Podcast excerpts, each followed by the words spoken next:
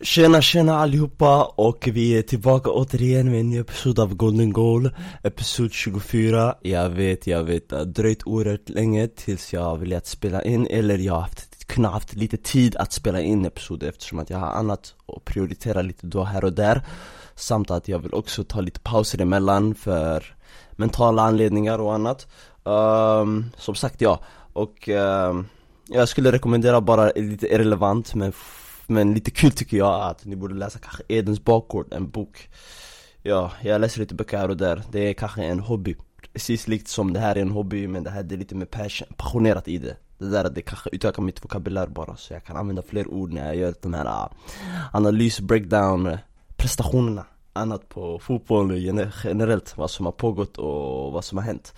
Ja, Um, jag tänkte gå in i första smällen och uh, berätta att uh, en underskattad fotbollsspelare i mina ögon och i virket och han är en kroat och han har lagt skorna på hyllan vid eh, 36 års åldern. Han heter uh, Mario Mandzukic. Uh, Mario Mandzukic har haft en bra karriär bestående från uh, Bundesliga-tiden, det var då första gången jag fick ögon på honom Men innan det så spelade han någonstans vid Kroatien eller Ryssland riktigt. Men historien innan det skedet där han 2012 uh, eh, var med i EM-mästerskapet med Kroatien Där de åkte ut i kvartsfinal. Ja, och han hade vunnit skytteligan och innan det på så pass så var han riktigt bra skulle jag säga i, vad var det han spelade i? Spelade han i Wolfsburg? Ja, ja jag tror han spelade i Wolfsburg ja. Och han var riktigt bra med, i Wolfsburg tillsammans med Persic som spelade med han då i Wolfsburg eh, De tog över från Graffito och Dzeko eran som briljerade totalt. Eh, med Felix Greit, eh, Felix vet han, Felix Magath som deras tränare då varit som det var då och um, ja, han var en pålitlig anfallare, uh, ska inte gå in mycket mer på det. Jag vann EM, vann EM skytteliga. Uh, Spelade VM-final 2018, gjorde mål i finalen. Jag vet inte om det var tydligt och det var en riktig tavla av uh, Hugo Lloris. Uh, han gjorde mål mot England som fick dem att bli eliminerade 2018 från semifinalen där Kroatien mötte Frankrike. Och uh, han, han, han har bra meriter där, uh, sex månader i Atletico Madrid det är kanske det enda bak akilleshälen han har haft. Han var Champions League med Bayern München en gång, så gjorde ett drömmål bland de finaste målen i ett finalsammanhang i Champions League uh, Mot Real Madrid 2017 men totalt utspelade blev Juventus helt ärligt av Real Madrid och Real Madrid var bara uh, deep, six feet deep, de ville bara vinna den där trofén där, där den där dagen. Det var den mest överlägsna finalen uh, av de där fyra finalerna. De spelade De där, uh, de där tre finalerna, förlåt mig. 16, 17, 18 där de var totalt överlägsna. Och uh, mest överlägsna var de definitivt mot Juventus. Uh, Mandzukic gjorde det finaste målet vid den matchen med Bizakleta, lång uh, passning, slaget snett från Alexandro på vänstersidan och ja, han fick en boll tillbaka och sen slog den på bröstet och voltade dem för en, halv, en hel bicicleta upp i krysset på Kilo Navas. Uh, uh, Han har spelat Champions League, vann Champions League, gjorde mål 2013 i Champions League-finalen mot Dortmund också. Men alla kommer ihåg det relativt för att mm, Ayan Robben avgjorde typ i 90 minuten och uh, Mandzukic är en riktigt underskattad fotbollsspelare i sina bästa dagar, en riktigt pålitlig anfallare uh, hard worker, uh, målskytt, uh, tvåvägsspelare, motor, drivmotor, aggressiv, luftduell, bra på luftrummet, vinner dueller på offensiv planhalva och på defensiv fasta där han måste försvara sitt eget mål och kan sätta upp en kontring. Uh, Erbjud mycket motvilja, mycket, inte mycket teknik och så men mycket mer i arbetsmoral och driv och lite spe, enkla spetsanfall, spetsförmågor. Så Mario Mandzukic skulle jag säga är en riktigt bra anfallare i sina dagar. Han hade några månader nu i Milan innan, eh, precis innan säsongen tog slut nyligen i, vad var det? Ursäkta, förlåt, inte nyligen men uh, maj ungefär, maj-juni och uh, Ja, uh, han var inte så bra, han var skadad en hel månad till och med så att kroppen började vika sig sådär Det blir så när man är typ 30, 30 uppåt, inte 30 ungefär men 34 till uppåt. Det blir så att kroppen varvar ner och den kanske inte orkar samma tryck. Det är så i varenda sport ärligt talat. Det är därför idrottsmän i synnerhet, om du kollar på basket, spelare i NBA-franchise De retire vid 36 de börjar spela NBA när de är 19, de retire när de är 36, kanske dåliga knän uh, Någon axel, kanske något fel på sin handled. Det är, Anledningarna är flertalet och alternativen är många uh, på vad det kunde ha varit men alla, allas motgång, allas motgångar är annorlunda och unika. Och Mandzukic som poängen är, för han är relevant nu, jag, jag kan inte gå in i andra saker som inte är relevanta men en bra anfallare skulle jag säga, en riktigt bra anfallare uh, som rättfärdigt ligger skorna i hyllan på topp skulle jag säga. Uh, Kanske borde ha vunnit något internationellt då han skulle vara rankad ännu högre då, då man skulle verkligen säga att han kanske är Kroatiens bästa anfallare Genom tiderna. Uh, Vi går in i regel nummer, nej, segment nummer två rättare sagt. Det är så att en italiensk klubb som heter Chievo har gått i konkurs. Italienska klubbar, man pratar mycket om att de inte har den här finansiella stödet eh, De har inte den här finansiella, finansiella kontrollen som likt andra klubbar har och Italien generellt är en gammal befolkning som inte kollar mycket på fotboll, bla bla bla bla. Mycket sånt nonsens förekommer men jag ser ju att Juventus det går bra för dem. Juventus, ja, förutom att de gjorde den här skandalen för typ 16 år sedan. Men om vi exkluderar den så Juventus har man inte hört, har inte råd exempelvis. De hade ju Ronaldo ett x antal år som vi kommer gå in på alldeles strax. Och um, Ja, Kiev, Kievos själva, själva, själva anledning från att de blev, eh, hur ska man säga, um, i konkurs, bankrupta Är för att de befann sig vid Serie B i det skedet, jag tror nu, sen de blev eh, nedskickade till serie, vad är det, A, B, serie A, serie B, serie C, serie D, serie D, ja, och det är den lägsta nivån. Och det där har Parma också berättat om ifrån tidigare när de var nära att åka i konkurs och de åkte i konkurs. Uh, Men ja, och um, och de hade inte den här, eh, de hade inte typ, hur ska man säga, ekonomin riktigt och intäkterna för att Och in, investerarna som skulle kunna hjälpa dem att gå över själva eh, kriterierna nödvändiga för att spela i ett visst serie D. Så där hamnade vi sen krock. Och Sergio Pellissier som var kapten där i jättelänge Jag vet inte exakt siffra men han var där jättelänge, över, över tio år, det vet jag. Um, han försökte söka sig ut till lokala investerare som man ser bland annat vid vissa italienska tidningar, Gazzetta dello Sport och annat. Um, Jag kör lite italienska, jag kör lite translate lite här och där med engelska variant och lite så. Jag önskar jag ska försöka lära mig lite mer språk. Men um, ja, och um, han försökte söka sig till dessa men när de skulle hjälpa honom med annat och hjälpa honom med att hålla klubben vid fötter och nu blev klubben i konkurs och alla spelarna där som är respektive utlånade till en annan klubb i nuvarande läge De vet inte hur det ser ut som till exempel när jag går in på Josef Ceesay Som jag bland annat tycker är en riktigt bra mittback som spelar i nuläget i Sirius Utlånad från Kiev. Uh, man vet inte hur hans situation måste ut. Han kanske kommer tillbaka till Sverige och spelar i Superettan Även då jag personligen tycker att han kan spela i Allsvenskan Utan, utan några snarare problem. Uh, Men nu det knepiga blir bara med att spelarna ska akklimatisera sig i en ny miljö igen. Men han är ju bokstavligt talat härifrån Sverige innan, innan han blev utlandsproffs vid Chelsea ungdomslag och sen Kievo nu. Men Ja, uh, tråkiga nyheter verkligen för Kievo. Uh, Jag vet att episoden idag kanske börjar lite på en tråkig bana men Att lägga skorna i hyllan och sen ha huvudet högt kanske är en bra sak och en klubb som går i konkurs kanske det är hälsosammare för dem än att de än att de lever på hal is hela tiden och sen knackar på den där dörren, eventable dörren Som kommer komma och möta, de kommer bemöta dem. Så, uh, ja det var det. Uh, Brasilien, Argentina skandal uh, häromdagen och idag, är det för dag idag? Ah, vi lämnar det anonymt för er som lyssnar.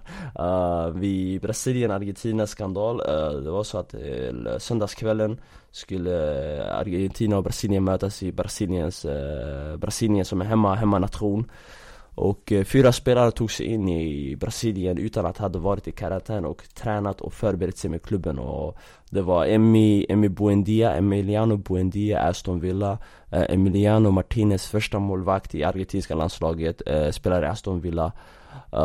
Vi har Giovanni Lo Celso, mittfältare, startspelare också jag tror, om jag minns rätt. Jag tror han är startspelare, spelar i Tottenham och eh, den fjärde spelaren, mm, mm, mm, jag glömde hans namn, jag glömde hans namn. Det är lite klumpigt från mig i alla fall, jag respekterar det där. Jag, jag, jag, jag beklagar, jag ber om ursäkt. Um, Den fjärde spelaren, det var en fjärde spelare också. Och um, Ja, de hade inte varit med klubben innan och rest till Brasilien med dem Vilket hade skapat oreda där man satte igång matchen i Brasilien med de fyra spelarna Befolkningen, jag tror två av de fyra som jag inte nämnde de tre jag nämnde, men två av dem definitivt startade och matchen satte igång och det rullade igång och så, och så 10-15 minuter kommer hälsovårds eh, ansvariga typ, jag vet inte, från brasilianska förbundet, något sånt Och de säger att matchen ska bli inställd etc. Lalalala. Lionel, vad heter han, Scaloni, eh, Scaloni tränaren i Argentina och Tite som är brasilianska tränaren Försöker prata med de här hälsovårds så här, förklara, förstå vad är det som egentligen hände och de sa att det var ungefär så att de här tre, fyra spelarna inte hade varit med klubben innan och de kom igenom flygplatsen och allt det där. Och där ställer jag mig en kritisk fråga då. Jag anser att, ja, inte för att alla är kunniga om det men eh, De är ju idrottsmän i synnerhet och, eh, och offentlig kändis, kändis idrottsmän och att inte förbundet vet vilka de är men kanske någon okänd eh, eh, Jag vill inte förolämpa någon men typ någon kille från gatan, anonym, skulle direkt kunna sätta prägel på ungefär vilka det var. Och förbundet inte, och för Brasilien själva, Brasilien och annat inte vet vem han visste vilka de här var när de anlände så sent som de gjorde visar på betydlig ansvarslöshet helt ärligt. Uh, och, och, jag är inte, jag är lite, tycker att det är lite hal bana, hal is att man borde veta bättre om sånt. Men det finns inget mer att förvänta, matchen blev uppskjuten. Uh, Förmodligen de kommer spela den om, i oktober. Om en månad. Så man får hoppas man får väl se. Uh, Men ansvarslöst från, skulle jag säga, från hälsovård, hälsovårdssidan, brasilianska hälsovårdssidan. Men inte mycket oväntat där heller. Uh, vi går in i andra aspekter. Uh, Ronaldo, nu silly season tog slut. Folk de kallar det här för det bästa silly season, si och så. Jag rankade den här, ja den, den, var, den var riktigt bra för att det var stora profilvärvningar. Uh, men 2012 jag tror med Eriksen och Alderweireld och exempelvis flertalet, flertalet spelare som gick från deras klubbar respektive fall. Uh, jag tror den var större i, i, i marginal med spelarflytt men den här var mer impactful då. Nu jag ska gå in på det Cristiano Ronaldo och Lionel Messi exempelvis de två bästa spelarna genom tiderna som folk tycker och tänker. Och jag måste hålla med om bitvis eh, Att Messi är i alla fall bäst, Ronaldo det är en annan femma. Men uh, jag tror också han är bäst, eh, second bäst genom tiderna. Men att de gjorde flytt visade på att den här sommaren var något annorlunda från gentemot pandemiåret förra året där det var mycket inte lika mycket ekonomiska resurser att kunna leka runt med och kunna investera mer på in i sina respektive föreningar och klubbar.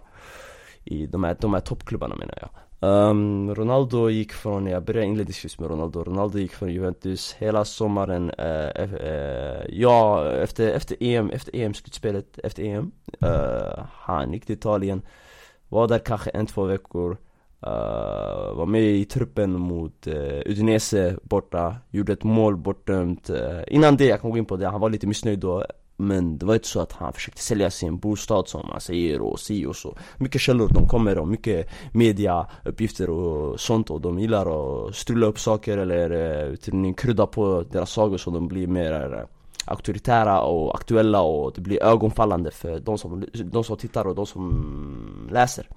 Ja, och um, Uh, Ronaldo gjorde mål, jag tror mot Udinese, uh, den där uh, sista minuten, nicken på bortaplan. Och han skulle bli matchhjälte likt som han var förra året mot Udinese på bortaplan. När han gjorde två mål sista, sista kvarten. Och ehm, Nej det lutade sig mot att det blev så, det, det var bortdömt korrekt för offside. Och um, efter det så, jag vet inte riktigt, så det bara dalade det för Ronaldo liksom. Han tog dessa saker sa till klubben jag ska lämna uh, Självklart hör man ingenting från Agnelli och de inne, du vet, uh, själva board i klubben. Men Allegri kom ut med att Ronaldo definitivt vill lämna. Uh, Det lutade sig mot Manchester City en helg och jag personligen Som Manchester United lite lätt supporter uh, Jag blev lite, för, lite, lite förvånad och lite ledsen. Jag vill inte säga han i Manchester City för då blir de betydligt bättre. Men det blev en utsväng, uh, hans, hans agent eh, Jorge Mendes sa att han är tillgänglig till Manchester United och annat. Och så sedan efter så tog uh, antagligen Sir Alex Ferguson över kanske för han har en typ en bra relation och han kan förklara typ att killen kan få egentligen hur han vill det Men han behöver bara visa att han vill det. Och uh, vill ha det där Så kom han till Manchester United blev officiell häromdagen då han hade sitt första träningspass och etc um, ehm, Att han kom till Manchester United är en stor värvning men det gömmer sig bort från att de behöver typ en central mittfältare som sitter stilla, kanske en central defensiv mittfältare i värsta fall. Uh, att de värvar Ronaldo som från en sportslig, från en sportslig sida uh, uh, kan bli riktigt bra, de kan äntligen lyfta någon trofé. Och eh, affärssidan, affärsmodellsidan um, han genererar mycket. Och det är mycket tröjförsäljningar som säljs på hans namn, sponsorer, eh, tittarsiffror ökar, alla, mycket tittarsiffror för Serie A exempelvis nu som de har haft. Han drar med sig dem för han är en stor attraktion. Uh, det finns bland annat uh, mycket mer saker. Uh, Så jag ser det här som ett bonus och ett bonus eftersom att det är bara på ett tvåårskontrakt. Och definitivt ser jag dem lyfta någon trofé någonstans. Jag kan inte säga vilka, jag kan inte säga vad Men de betyder lyfter någon trofé, det kan vi lugnt säga och det kan vi lugnt hålla med om. Uh, Lionel Messi lämnade Barcelona, det här var lite mer kontroversiellt i mina ögon. Uh, Lionel Messi lämnade Barcelona efter att ha varit där sen 2002, 2003 eller 2001, någonstans där och um, ja, Lionel Messi är en, en eh, jag eh, ursäkta, han är en prins ifrån Barcelona. Eh, uh, Härstammat rollen, har varit med Marquez, Puyol Uh, Valdes, uh, han, nej, han var inte med Romario säger han, nej, Ronaldo, Ronaldo Fenomen och Romario, de här, nej nej nej, han var inte med där. Han var med Xavi, uh, Marquez, uh, Zambrotta, Belushi, Henrik Larsson, Henry, Eto'o, uh, eh, Rakitic, Busquets, Ke Seydou Keita uh, Flertalet spelare. Jag kan säga namnen på nu, Piqué, Jordi Alba uh, André Tristegen, Bravo. Uh, det, det, det, det har inte funnits överflöd av spelare men det har funnits en regim, en core typ på att de här 5-6 spelarna har varit där 5 år, Messi har varit där Sen det har varit, nya spelare kommer in, de har varit där 3-4 år, Messi har fortfarande varit där. Så modellen, själva modellen är, när alla, alla har flytt, alla har blivit gamla, alla har blivit si, alla har blivit så Han, han har varit kvar där. Så och nu att han lämnar på en konsekvent eh, situation där jag ser han personligen som att han bidrog lite rätt då Werner av Agüero, jag anser inte den som nödvändig alls för att eh, det sägs att de inte kunde, för de sitter på mycket, de sitter på mycket skulder till, eh, an, till andra klubbar, de betalar fortfarande av Neymar, eh, övergången. Och de, nej, PSG betalar fortfarande de Neymar övergången men de betalar fortfarande tillbaka Liverpool för Coutinho exempelvis uh, Delbetalningen. Och, um, och uh, Skulderna har vägt sig upp, Bortimeo har satt dem i en riktig kris. Och fortfarande gör de 4-5 värvningar. Uh, Borde ha värvat Wijnaldum Men det där är en annan femma. Borde och inte, och inte gjorde två olika saker. Och uh, Det blir så att man blir lite sorgsen sådär då han ville ha lite för mycket krav. Ena sekunden man hör han vill jag ha eh, Martinez Emiliano Martinez från Aston Villa, sin argentinska kollega som han vann Copa America med i somras. Uh, Vill ha Romero.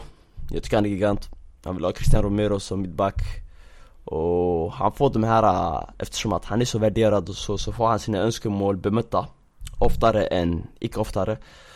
Och uh, då blir det lite krock För Barcelona. Har inte riktigt uh, sakerna att tillfredsställa honom med och han var tvungen att sänka sitt avtal och, och sånt. Och enligt spanska förbundet så kunde så fick de inte ha, ha, så fick de inte chansen att registrera honom Eftersom att de ligger redan så bakom vid sina betalningar. Och um, han lämnar klubben, lämnar i en tårögd farväl jag tycker det va, jag tycker, jag, ah, vad jag tycker och tycker, jag, Messi borde spela Barcelona helt ärligt. Han borde inte spela Paris Saint-Germain för jag ser han nu lägga skorna i hyllan tidigare eller återvända tillbaka till Barcelona kanske efter en sista gång. Uh, Hela situationen är knepig, hela situationen är knasig, knasig. Jag sätter inte hela skulden på honom, jag sätter skulden på Portomeo med Definitivt Portomeo är syndabock bakom det där. Men om vi kollar på en uppåt från ett, från ett sportligt perspektiv igen, för de här två spelarna är för stora, de är, de är, de är affärsmodeller kan, de kan prägla en hel affärsmodell och de är sportsliga specimens. De, de ändrar hela visionen sportsligt. Eh, sportsligt, eh, Barcelona långsiktigt kan bli riktigt bra igen. Jag tror nu, Champions League, de kan komma semifinal. Jag, jag tror personligen det där. Men det finns lag som har högre högre perstol, högre penetrationskraft och annat. Så jag ser Barcelona i alla fall chocka i Champions League, de, de behövde få en mittfältare, en mittfältare, en Wijnaldum typ Då jag, jag, då jag skulle betta 100% eller jag skulle, jag skulle verkligen, verkligen tro på att de skulle kunna spela semifinal. Uh, Ligaspel, jag tror de kanske chockar och, nej inte chockar, det är inte chockerande om de vinner La Liga Men snarare de har inte gjort det på två år så de borde, de borde plocka en La Liga nu med Ronald Koeman. Ronald Koeman övertygade inte mig men spelarna och, äh, och de här egonsarna, alla kan du vet, den som har kanske maximalaste ego i truppen är Memphis Depay och jag tror alla kommer att komma klara av att spela med honom Likt hur de inte gjorde det med Messi under sista tiden för han ville axla för mycket av rollen Och folk skyddar den här idén av att han har för mycket individuell kvalitet Men kvaliteten av 11, 11, 11 spelare är högre och har större rank än kvaliteten av en och det där är mitt motto. Laget före jaget. Och Messi tyvärr, uh, han blev för mycket jaget. Han ville, han ville vara laget uh, och det slutade inte väl. Uh, Det var Lionel Messi i alla fall. Uh, Jag går in på Saul Niguez nu, jag kände bara, det finns flertalet men jag ska bara gå in i två till. Saul Niguez uh, lämnade Atletico Madrid efter att ha varit trotjänare där, han varit SS, han var barn också. Uh, Utlåning med köpsalternativ uh, till Chelsea. Uh, Saul Niguez, är han verkligen den spelaren, den typ de behövde när de har redan Kovacic som är lite likt han eh, med deras drivförmåga Kanske, kanske minimalt Saul har lite bättre, lite bättre teknik. Han är vänsterfotad, det är som sticker ut med han i alla fall med de andra mittfältarna. Ingen av dem är vänsterfotade, Kanté eller uh, Jorginho. Uh, Så vem blir den här som spelar bredvid? Det blir alltid en, det blir alltid en utfyllnad för Jorginho är nummer ett det där vet vi inget snack om. Uh, Jorginho är nummer ett i Thomas Tuchels uh, pivot, double pivot mittfält. Ja, den spelar vi honom, det kan bli Saul, det kan variera från Saul, Kova eller Ngolo. Till och med det kan komma färre komma någon gång. Saul, man prövar Saul som sexa För att han har gjort det tidigare i Atletico Till annat roll Och anledningen till varför han lämnar är för att han spelar wingback här och där och så och så från hans perspektiv. Kanske Atletico inte riktigt uh, fick utrymme för honom för de fick ju Rodrigo de Paul nu också och eh, jag tror de värvade någon annan mittfältare, eller lånade. Rätta mig om jag har fel senare. Uh, Ja. Eduardo Camavinga. Eduardo Camavinga. Klassvärvning. Jag tycker till Real Madrid uh, Jag pratar med vissa lo lokala vänner här i området. De säger att han kanske går tillbaka till PSG ändå Om tre, två år. Uh, vad spelar det där för roll egentligen nu när det är nuläget vi kommer titta på honom ordentligt. Han hade bara ett år kvar i sitt kontrakt i Rennes, jag tror jag gått in där tidigare. Uh, Han lutade sig mot PSG i slutet av transferfönstret Men Real kom in och kapade den precis likt hur de försökte. Nej, hur de har i princip nu fått Mbappé loss Men han spelar inte för dem riktigt än Men de, har, de la ett massivt bud på Jag vet inte ungefär siffror men PSG borde ha tackat ja. Men ja de fick väl loss Kamavinga från PSG Som haft den djupaste sommaren av alla de här klubbarna. Med Donnarumma, Wijnaldum, Hakimi. Ni vet vilka jag syftar på. Och eh, Kamavinga i Real med Federico Valverde Känns bara som om, om de där ska bli typ det här kontrollerande, det kontrollerande mittfältet för båda tvås förmågor, det är kanske, Kamavinga kanske är äventyren lite mer på att vinna boll på fötter eh, intercept play och mindre, mindre duell och sånt. Och eh, vad heter han? Um, Federico Valverde är med duellspelare, lyftduell, armbågar så De är sydamerikaner ungefär, det är så de brandspelar sig, vissa mittfältarna De är lite auktoritära och lite aggressiva och lite press resistant sådär. Så det där blir riktigt bra, riktigt bra kombination men om de bara hade kvar Odegaard som, Odegaard som lämnar, Odegaard jag värderar han mycket, ska jag vara helt ärlig. Jag tror inte folk gör det riktigt Men Odegaard, Odegaard är en fantastisk spelare i mina ögon. Och eh, ja uh, Om Odegaard var kvar, han skulle kunna spela tia framför dem Och sen två yttrar och sen kanske Mbappé Framtida modellen, då det skulle vara jätte, det skulle bestå av en jätteung trupp. För Militao är fortfarande ung också, jag tror Militao, hur gammal är han? Militao 24, 25 Ja, det skulle, det skulle, det skulle kunna bli något bra verkligen. Det skulle bli förberedda till nästa, nästa decade nu som pågår just nu med att Florentino hade skulle fixa igång någonting. Ja, uh, rapportering kring inledningarna av ligorna. Uh, Jag går in i dem jag följde jag följde definitivt Premier League då. Jag tycker inte att den är bäst. Jag tycker La Liga är bäst, ärligt, eh, fotbollsmässigt. Jag kan kolla på en Atletico Bilbao mot Elche match. Bara för att, även om Atletico, eh, Atletico Bilbao exempelvis inte spelar bra fotboll, Elche gör det Så det blir, det blir ett komplement, det blir en Det blir, ett, det blir en schackbräda ena, ena ställer upp si och så, ena ställer upp si och så hur, hur motsvarar vi de här eh, och hur motsvarar de här oss? Likt Så Ja, jag värderar Premier League annars. Jag tar tillbaka det jag säger, jag värderar Premier League. Som en bra liga, uh, men Ja, lite för mycket kommersiella saker som gör den lite uh, överhypad för Lite över Över någonting, jag ska inte säga överhypad för det är fel begrepp Men ja um, La Liga, vad var det, vad var det, vad var det jag gick in på rättare sagt? Ja, uh, ligaspelet har börjat. Uh, utav tre matcher i La Liga skulle jag säga uh, Real har vunnit två. Uh, spelat bra alla tre, gjort många mål, uh, gjort många mål. Gjorde första matchen mot Alaves gjorde de fyra.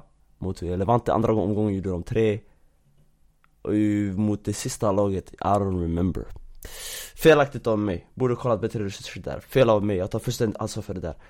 Um, Barcelona eh, uh, kryssade mot Bilbao, eh, uh, Arajo gjorde ett jättefint bicicleta-mål Jag vet inte varför domarna blåste av det där. De säger att det var att man drog i målvakten och liknande.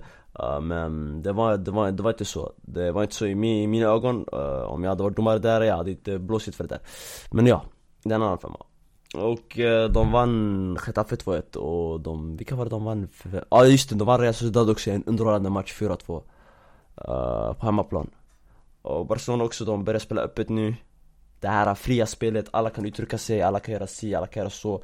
Det blir mer tydligt och det blir mer underhållande i slutändan Än att Messi ska bara, en kille ska göra det och sen tre, en kille ska skapa mycket spel och alla, inte alla, fyra defensiva spelare ska markera honom bara, det funkar inte, bismillah. Jag drack vatten, men ja, uh, som sagt. Det var det från La Liga med topp 3-lagen Valencia också har börjat bra. En kryss borta mot, vilka var det? Granada? Det var någon i alla fall. Sen i alla fall, um, åter till eller, uh, Serie A, Serie A, två omgångar har spelats. Två eller tre. Tre, tre, tre, tre, tre, tre, tre. Uh, Lazio har, uh, nej två, två, två, två, två, det var två, det var två. Uh, Lazio har full pott, uh, Roma har full pott uh, Lazio har full pott, Roma har full pott, Napoli har full pott uh, och uh, Inter har full pott. Uh, Men det som imponerar mest just nu, helt ärligt, jag ska inte säga det Roma. För att Roma mötte Fiorentina, Fiorentina, de börjar alltid säsongerna svajigt det kan man säga, ja, jag tycker det där. Och de mötte Salteri, Salterena, de här ny, nyuppflyttade laget från Serie B. Så det, det, var, det, var, det var, i mina ögon, det var två matcher de skulle vinna. Och de gjorde det med många mål. Det är därför nu kanske folk tar det där många mål som att de, de kan göra mål. Eller de har flyt, ja de har flyt, det håller jag med om. Tom Abraham började spela bra, Henrik Mkhitaryan började, gjorde, gjorde, spelade riktigt bra två matcher. Eh, Vertut, eh, Cristante. Men det som lite tjafs med José Mourinho som tränare, det är Zaniolo, Califiori Uh, eh, vad heter han? Carlos Villar som var mycket startspelare förra året, spansk, eh, 23 år, 23, 24 Om man inte får spela, jag tycker det blir lite tjafs. Men ni får fatta min poäng, uh, de mer erfarna spelarna får spela. Roger Ibanez fortfarande får förtroende, även om han är 22, han får fortfarande förtroende. Det är bra. Eh, uh, Inter full pott, Chaganoglu, Dzeko, Korea kommer in mot Verona. Uh, Han blev registrerad, uh, han blev värvad dagen innan tror jag. Han blev registrerad för mötet på samma dag, typ två timmar innan. Och sen, han befinner sig i Verona och, gör, och avgör matchen. Mål sista minuten. Och eh, nickmål vid 81 där det blev 2-1 Och sen 3-1 vid sista minuten. Eh, Starkt, starkt av Korea. Nu alternativen är flera, Dzeko, Korea. Diego Correa, Lautaro Martinez. Och eh, eh, vi har Lazio, Lazio eh, vann mot Empoli Uppflyttade Empoli nu från Serie B igen eh, 4-1 borta och eh, vann hemma betydligt mot något lag, minns inte, kanske något uppflyttat lag eller var det Genoa? Det var sannolikt någon av dem i alla fall. Uh, Juve, Juve, måste gå in på Juve lite, uh, tappade, tappade en ledning hemma slarvigt eh, mot Udinese eh, där jag tror det var Chesney eller, vem var det? Chesney eller Danilo som gjorde en tavla som fick det att få friläge. Oftast sådana skeden, när det händer sånt, då kanske det var båda två ansvariga fullständigt för tavlan Som jag begriper det. Och de vann, de förlorade mot, hemma mot Var det, nej, Crotone, nej det var inte Crotone, Crotone är inte med i Serie A. De förlorade hemma i alla fall. Mot ett lag som var betydligt bättre än dem. Jag tror det var Empoli. Vi, vi ser ju nu tanken att det var kanske Empoli. Och eh, de var inte bättre än Empoli, om jag trodde verkligen det var dem. De var inte bättre än Empoli eh, Den där uh, söndagskvällen, eller var det lördag? Det var söndagskvällen, ja, jag, jag, jag, jag låter lite tveksam för jag, Det finns så mycket som pågår i ens liv, så mycket så Jag blir lite halvdant men jag ska komma igång med fokuset. Måste koncentrera mig ordentligt liksom. Ja, uh, Premier League, uh, uff, Tottenham full pott uh, eh, tre, tre, tre vinster, uh, tre mål, noll insläppta Uh, jag ska upplyfta Oliver Ski på Höjbjerg som han har valt att spela Nuno Santos. Uh, Det är som lite Den Donker och Ruben Neves men jag tycker Höjbjerg i det duellspel och sådär, han är jättepålitlig och han, intelligensen är jätte, jättebra på Pierre-Emil Höjbjerg skulle jag säga. Jag tycker, Till och med i Danmark när de mm, besegrar Israel och de här andra lagen enkelt, eh, uh, vilka är det? De besegrar också fler, de besegrar också fler lag i deras grupp ganska enkelt. Uh, Skottland, ja, Skottland 2-0 Uh, eh, och det var i Moldavien jag tror, eller Faroöarna, något sånt.